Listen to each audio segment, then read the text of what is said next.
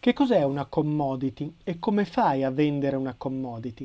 Quando il tuo prodotto pare indifferenziato, come fai ad andare da un cliente a proporre quello che tu vuoi vendergli sperando che lui cambi fornitore?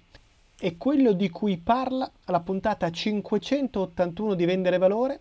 Ricominciamo da questo episodio e analizzeremo nel corso delle prossime puntate il libro Elite Sales Strategy di Iannarino.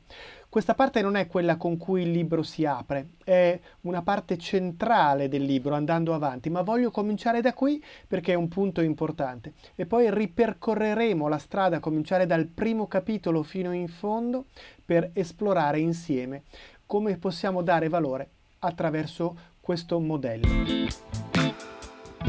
Aumenta i tuoi profitti smettendo di fare sconti e concessioni ai tuoi clienti. Vendere valore dal 2016 il podcast prodotto da Podbits che spiega come vendere con efficacia. Con Paolo Pugni.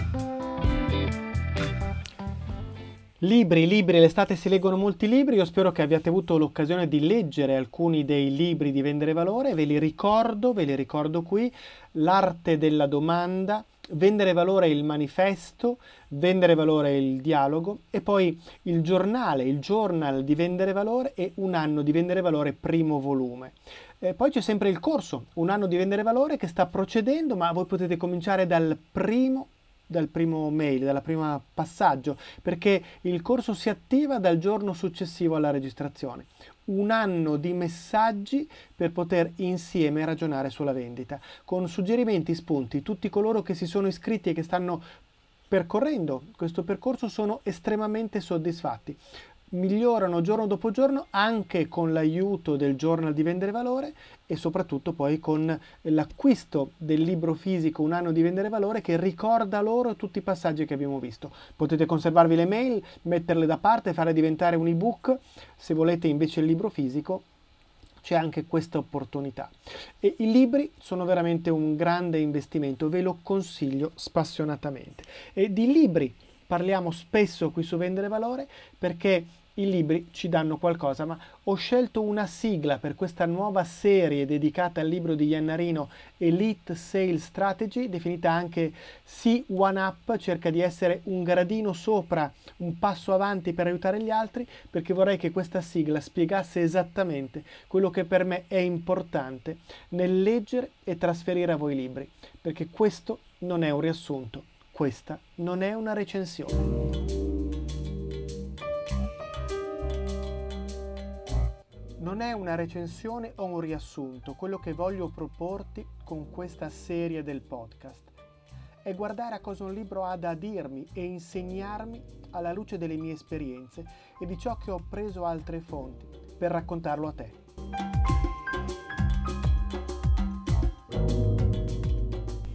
E quindi entriamo nel vivo di questo episodio del podcast, come fare a vendere commodities.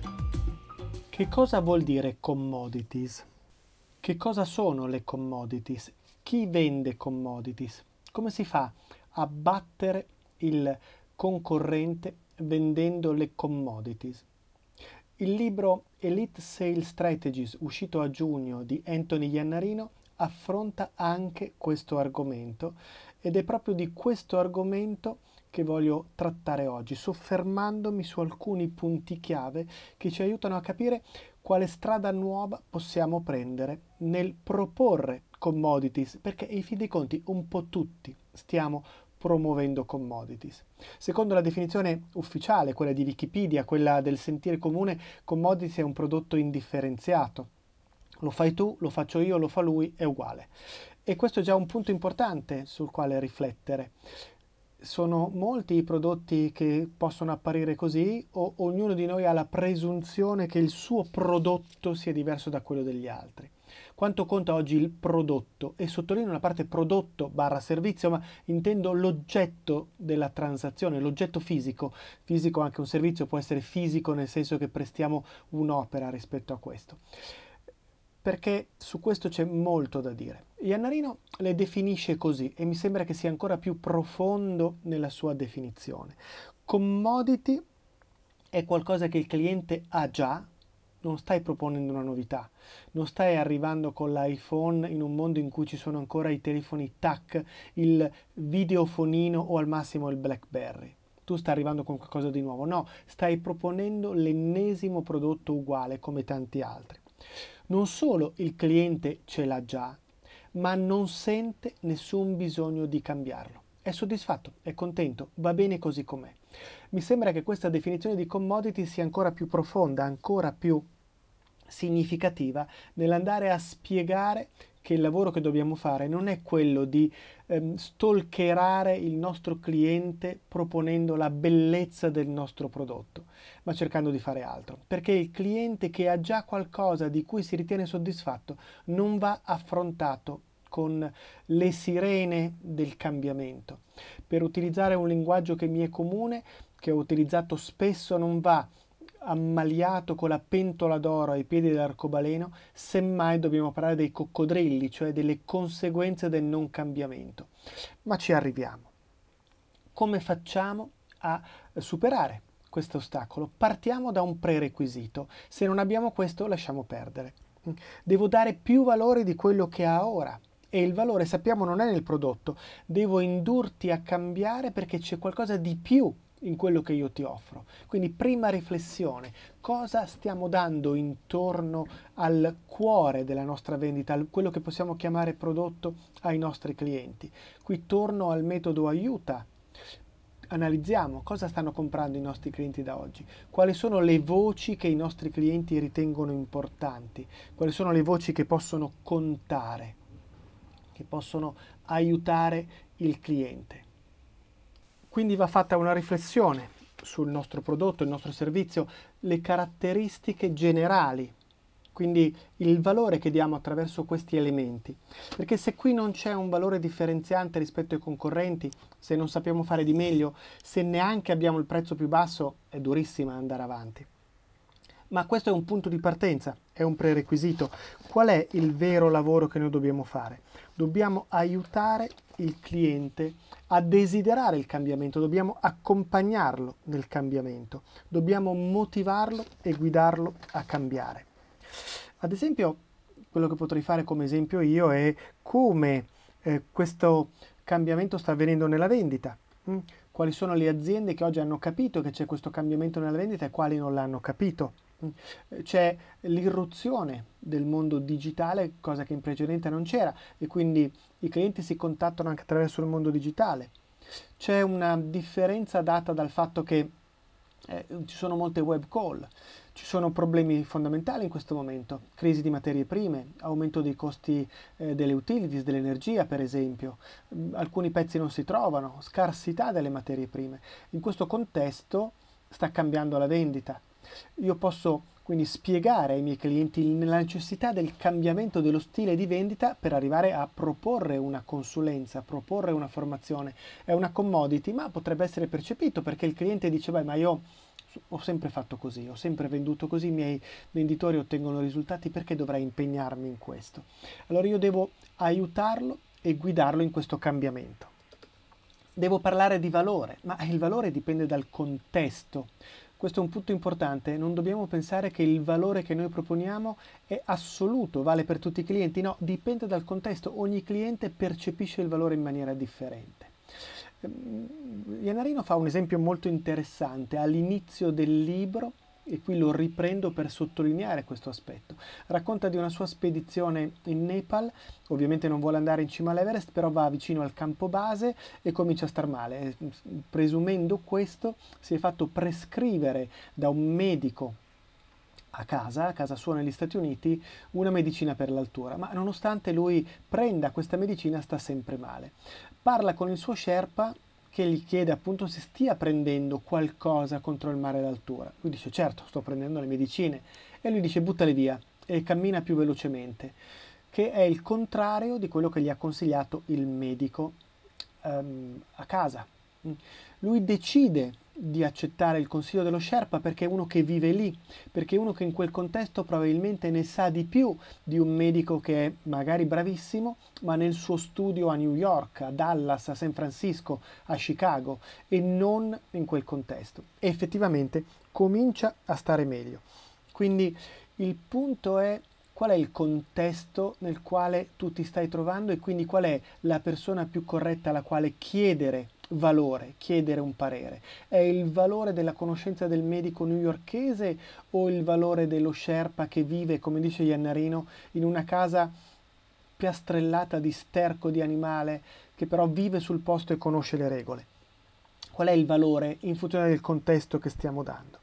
Allora, il punto essenziale è questo, che è un po' il tema di tutto il libro, essere one up, un passo avanti, un passo sopra, nel contesto nel quale viviamo, per poter dare i consigli giusti. Ma ah, come facciamo a renderci credibili? Come facciamo a essere credibili per il nostro interlocutore? Se io entrassi così, senza dire niente, in un'azienda, in un negozio non, dove sono un totale sconosciuto dicesse guardate adesso dovete cambiare la vetrina perché state sbagliando tutto mi prenderebbero giustamente a calci nel sedere allora come facciamo a essere credibili? C'è un atteggiamento importante, dobbiamo creare valore per il nostro cliente e non per noi mm? e quindi come nel colloquio di vendita stiamo dando l'impressione di creare valore per il cliente, ma perché lo facciamo realmente, eh?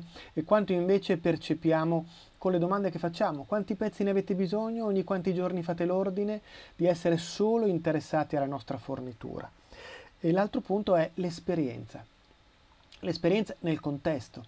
Siamo stati capaci di farci apprezzare per la nostra esperienza, abbiamo raccontato qualcosa di noi, siamo in grado di avere autorevolezza, questo è un tema importante. Oggi bisogna essere autorevoli, avere una buona reputazione, un proprio brand molto forte. Certo, è importante il brand che abbiamo sulla maglietta, mm, che è quello dell'azienda, però su quella maglietta c'è il mio nome, e se sulla stessa maglietta c'è scritto Messi o c'è scritto Icardi, visto che parliamo di calcio in questo periodo si vede, la differenza è enorme. La maglietta è la stessa, ma il giocatore fa la differenza. Quanto stiamo lavorando noi sul nostro particolare e personale brand, sulla nostra autorevolezza? Come dobbiamo fare per poter dare consigli al cliente? Beh, anche qui ci sono alcuni spunti interessanti. Innanzitutto devo capire cosa non fare non avere la sindrome dell'impostore. Ma perché dovrebbe fidarsi di me? In fin dei conti io chi sono? No, non dobbiamo avere un autopregiudizio, cose che mi danno l'impressione di essere incompetente. Noi abbiamo una competenza profonda, una competenza superiore a quella del cliente. E non è quella della mia azienda, quindi non devo arrivare a dire, eh ma la mia azienda è importante, eh ma noi siamo stati fondati nel 1358 dal Cavalier Rossi, e da allora ininterrottamente la famiglia Rossi è stata al comando di questa azienda con grandi acquisizioni. Il cliente dorme già. Non è della mia azienda che devo parlare, ma del mercato del cliente, del suo mondo. E ne sappiamo tanto, perché di clienti così ne vediamo tantissimi. Sappiamo quali sono i problemi di quel cliente. Magari non di quello specifico, ma di quel mondo sicuramente ne sappiamo molto. Dobbiamo capire quali sono i fattori di scelta del cliente, mappare il cliente, quali sono i modi con cui il cliente ragiona? Quante sono le persone che ragionano nel cliente? Quali sono le persone coinvolte? Perché questo è importante se io voglio aiutarlo a cambiare. A chi dovrò far cambiare idea? Magari soltanto al mio interlocutore se lui è l'unico decisore e influenzatore. Magari a 20 persone se poi coloro che hanno da dire qualcosa sulla decisione sono più di uno, se sono molti e incapaci di influenzare chi ratifica poi l'ordine. Fa, ho una mappa del cliente, qui c'è tutto il tema dell'infogramma che è fondamentale. Come faccio a mappare il cliente? Come faccio a raccontare qualcosa di più del cliente? Devo comprendere in profondità il mondo del cliente, non soltanto le persone, ma le sfide che sta vivendo, le procedure, i processi, i modi di operare. Devo imparare dall'esperienza, devo imparare da quello che fanno gli altri altri clienti intendo dire, perché questo mi permette di avere un raffronto, questo mi permette di guidare il cliente, di fare anche del coaching con il cliente, ma devo farlo anche su me stesso.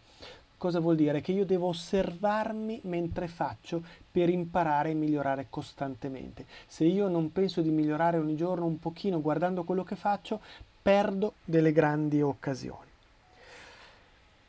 Devo smettere di utilizzare vecchi approcci per la vendita. Arrivo, ti racconto una serie di cose, ti racconto la mia azienda, tiro fuori il catalogo e penso di, di funzionare così. No, così non funziona.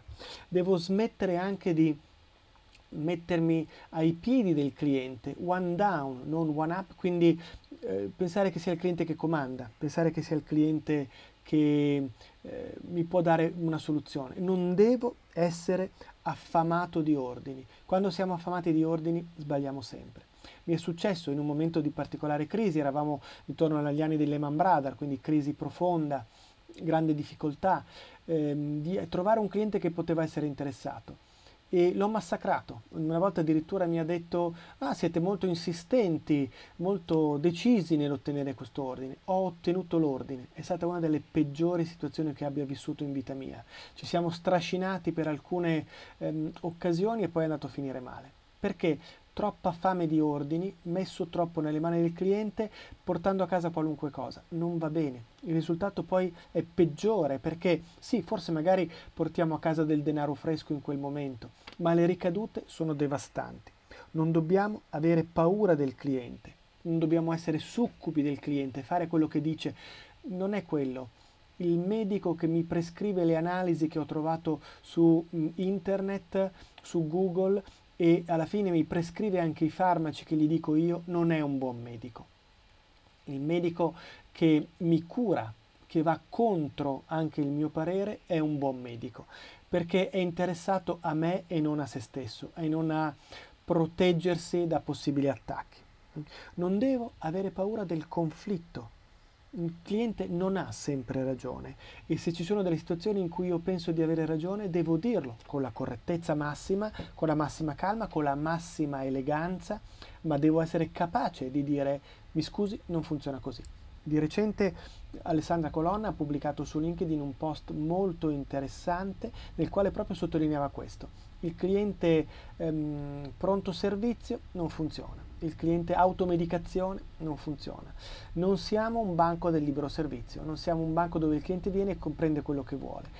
Mi dici cosa vuoi ottenere, ragioniamo per mettere a punto questo obiettivo e la soluzione te la do io, perché io sono esperto di come arrivare a quella soluzione. Se tu vieni e vuoi comprare un corso a catalogo, quando io cataloghi non ne ho, evidentemente, non ci siamo capiti.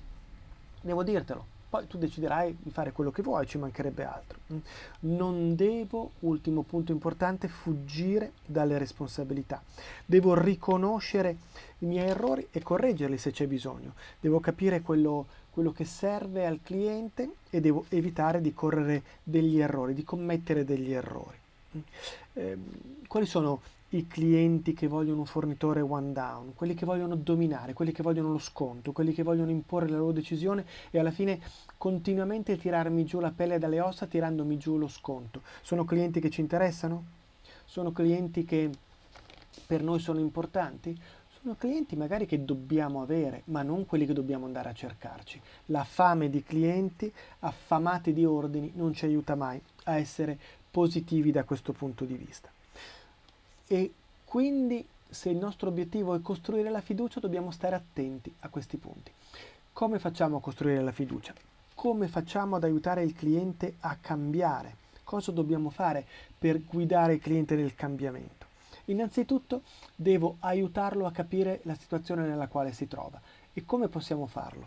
Beh, devo raccontargli quali sono i trend del mercato, dove sta andando il suo mercato in questo momento cosa stanno facendo i concorrenti, senza entrare nei dettagli perché eh, giustamente io devo rispettare una certa privacy, ma se io ho studiato il mercato, se io ho capito in che modo il mercato sta andando perché seguo i trend, perché faccio delle indagini io, perché studio perché cerco di capire come si sta muovendo il mondo intorno a me, perché ascolto dei podcast, vedo delle trasmissioni eh, che non sono te che te che te della RAI, bellissimo peraltro, ma sono magari trasmissioni sull'andamento delle materie prime, sull'andamento del, eh, dei metalli, su eh, come si muove l'export. Mm, seguo degli elementi che mi permettono di dare dei consigli ai clienti, in modo tale da poter dare delle indicazioni che lo aiutano a guadagnare di più, perché questo è vendere, aiutare il cliente a guadagnare di più.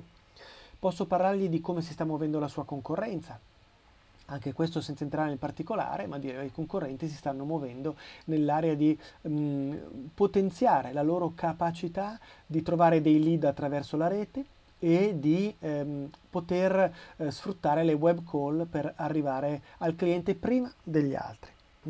Eh, devo capire quali sono i modelli nei quali ci muoviamo noi e in quali si muovono i concorrenti e raccontarli al cliente. Molto semplicemente cosa vogliono dire questi modelli?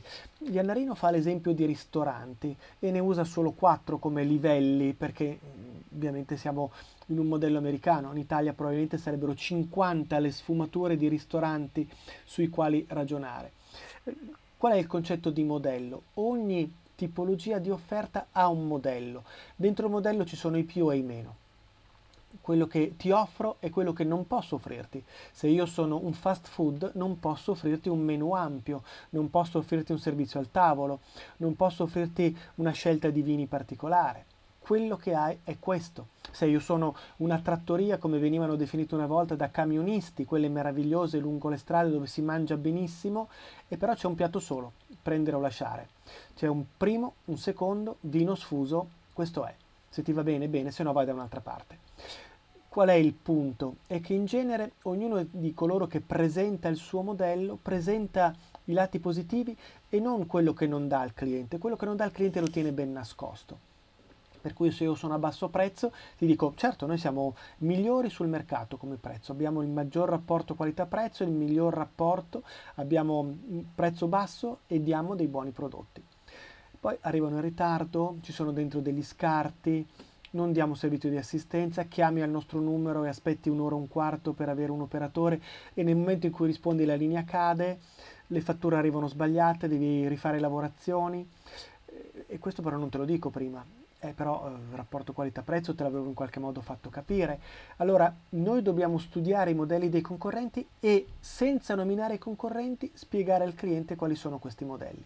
Proviamo ad analizzarli, signor cliente, vediamo, qui abbiamo quello che possiamo definire commodity, dove il grande vantaggio è il prezzo, l'oggetto è accettabile, ma quali ha come modelli di riferimento negativi?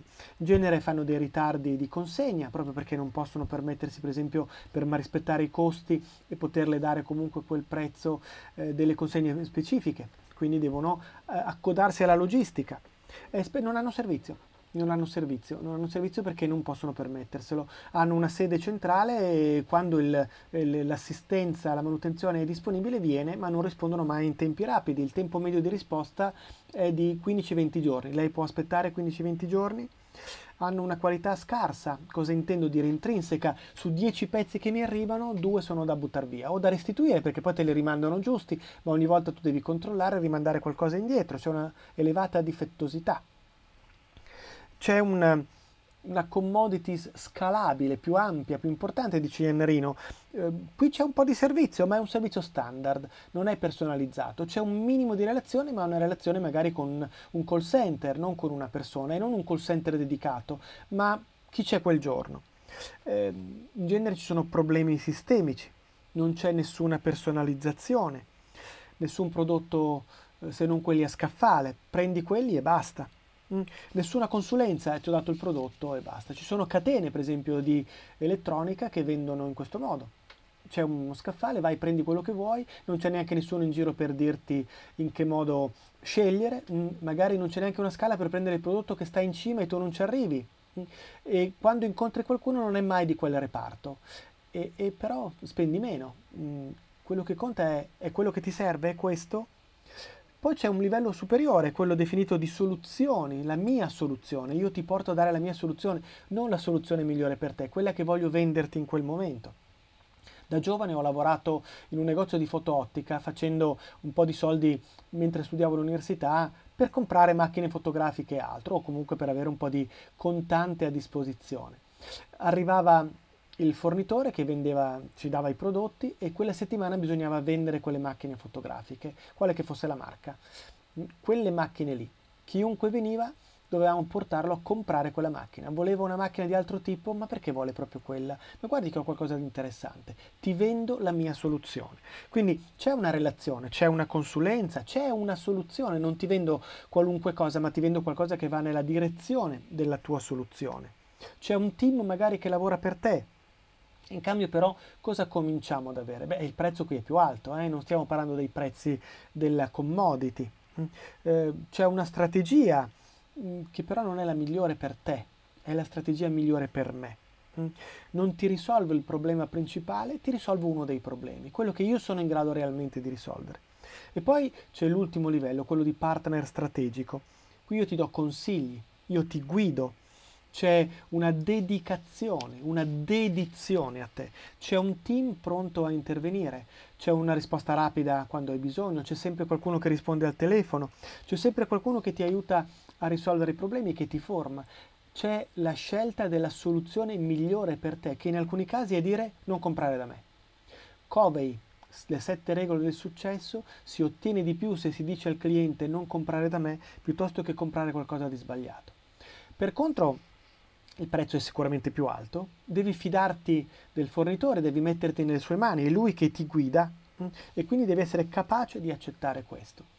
Un po' come appunto torno ai ristoranti per richiudere il cerchio, partiamo dai fast food, il eh, fast food ha il prezzo basso, la trattoria dei camionisti ha il prezzo basso, ma è quello che c'è. Sai che non c'è servizio, sai che la tovaglia magari è un po' sporchina, sai che il vino è quello e basta. Poi saliamo di livello, possiamo andare nelle catene dei ristoranti come Rosso Pomodoro, come altri di questo genere, ehm, più o meno di livello, sto pensando anche alle filetterie. Mm, trovi prodotti standard uguali dappertutto, di qualità, c'è il servizio al tavolo, ti sorridono, ti danno magari qualche consiglio, ma quello è, il prezzo però già qui è più alto. Oppure possiamo andare eh, nei ristoranti quelli un po' raffinati, quelli che una volta facevano le pennette con la vodka mh, mm, e che ti danno il consiglio giusto, hanno il pesce fresco magari, il proprietario è simpatico, eh, anche qui eh, siamo però su un livello di prezzo più alto.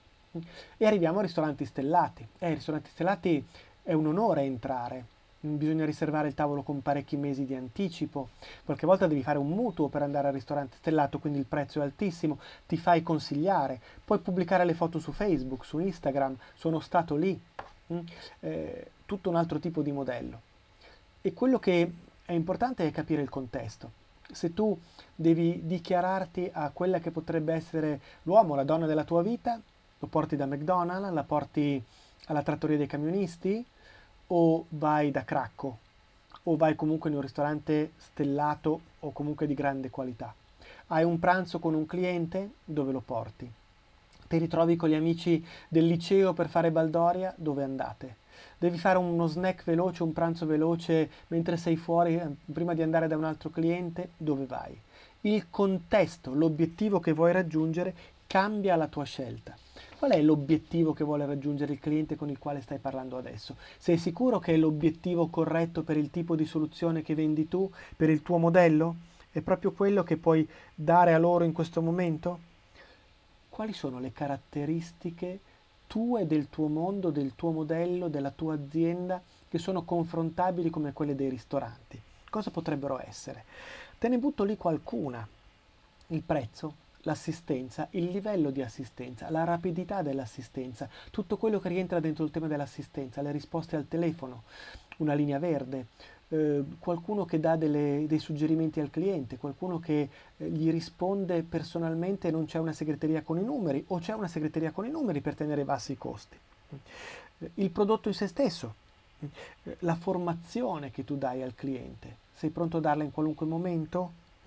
Il livello di relazione che hai con lui, il livello di relazione personale, la consegna, la rapidità, ehm, la precisione, la puntualità sono due cose diverse il modo con cui consegni, il packaging, il modo con cui distribuisci il tuo materiale, mm, la mh, difettosità, quali potrebbero essere altri parametri che distinguono il tuo mondo e che quindi possono aiutarti a definire quali sono i modelli diversi.